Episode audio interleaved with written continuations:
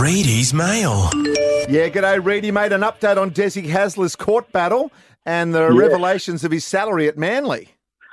Yeah, look, it's all going to kick off tomorrow, Desi. I don't think Des will be there. I don't think he has to because it's only directions hearing. But the actual court battle sort of kicks off in earnest tomorrow, and there's been some obviously some documents that have been registered um, in, in in advance of that court hearing.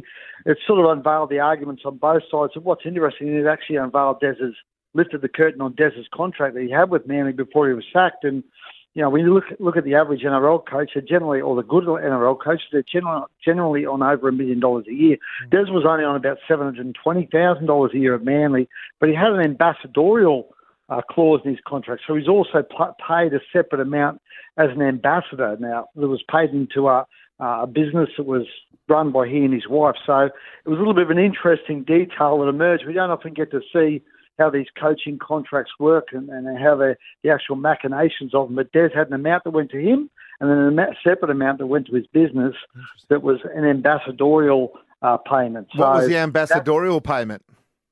Well, I believe it was around the two hundred thousand dollar mark. So okay. obviously, um, Des was on about nine hundred grand when he was at Manly, but I think he ended up getting a pay rise. And obviously, it factored in that as well with bonuses if they won the comp or made the eight and all that sort of stuff. So, yeah, yeah. but a base of about $900,000 a year, which is pretty good wicket, obviously. But mm. when you consider what some of the other elite coaches are on, they're all generally on, generally on over a million dollars. So, Des was probably, he was a little bit shortchanged at Manly, but it sounds like he's made it up at the Gold Coast. He's looking to make it up for Manly in this court battle to try and um, basically extract – over a million dollars out of them for unfair dismissal. And as I said, it all kicks off in earnest tomorrow. Now, Ready, what are the Dragons' options with Junior Amone stood down?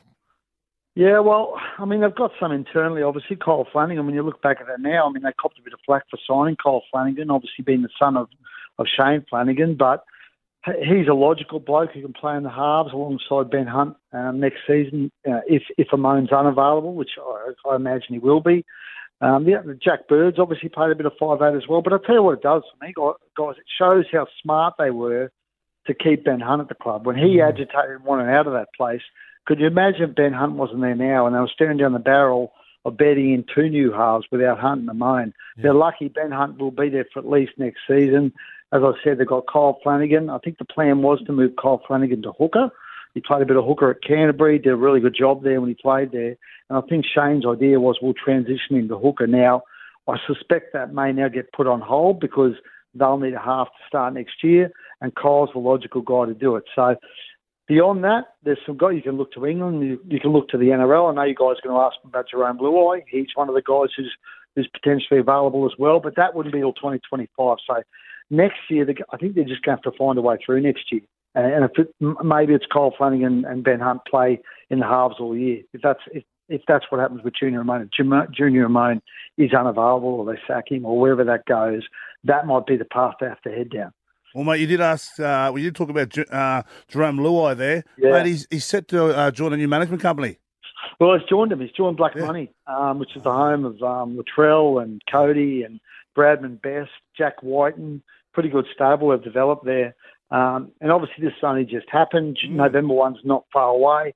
Look, I think we all expect Jarome to go to November 1. If he was going to do a deal with the Penrith, I imagine he would have done it by now because they've made pretty clear to Jarome what they can pay him. Yeah. It's around that $800,000 mark. Um, so I suspect he's going to go to market, market on November 1 and see what's out there for him. I mean, I spoke about those halves before. They're, they're rare as hens teeth, good halves. I mean, um, in a year's time, we've got guys like Tommy Dearden, who hasn't done a deal yet at North Queensland. He looks like he'll go to November 1. Luke Keary's another one. Um, Ezra Mam hasn't done the deal yet, although I suspect he will do a deal in Brisbane. And then if you look to England, there's guys like Lewis Dodd, Harry Smith, um, and Jack Welsby's a name that keeps being brought up. The, the young young fellow who's at St Helens who could play fullback or five eight. But um, Jarome, if you look at all those halves, Jarome's probably the pick of them just about. So I, I'd imagine, you know, one club, at least one club, he's going to find a club out there that's willing to throw seven figures at him. Then he's got a real decision to make because whilst that, you know, 200 grand is a lot of money over one year, imagine that over a four year deal. That's 800, probably up to a million is going to be the difference. He's going to have a real decision to make. Yeah. And Brady, just quickly, just on North Sydney Oval, obviously the funding mm. has been pulled by Chris Minns for about $11 million. It puts a yeah. big blow in the, the North Sydney Bears push. Well, I think they're coming from behind anyway. I think, uh, you know, I think obviously this PNG bid's got a lot of wind in its sails at the moment. Um, Brisbane East are working really hard behind the scenes to get a deal done. And look, if, if the Bears were to come back, they would only play one or two games a year at North Sydney anyway. That would be part of a bigger, a bigger sort of agreement either with Pacifica or, or with Perth. And the majority of games wouldn't be played at North Sydney Oval anyway. As I said, it might be two games a year. I think was the plan if, if they were to jump in a bed with someone. And that's the only way I think the Bears are going to get back in the comp. It's if they jump in a bed and form a, a joint venture with some someone. So I'm not sure it's as big a dent um, in their aspirations as perhaps it seems. You know, I think that if it was only a couple of games, it's probably not really that big an issue for Mm. me. I, you know, I think, you know, they just need to find someone to jump in the bed with and, and, and convince the NRL, NRL that that's the way forward. Don't we all? Thanks a lot, Ready. We appreciate it, big fella. The Rush Hour with Gus, Jude, and Wendell. Weekdays from 4 on Triple M.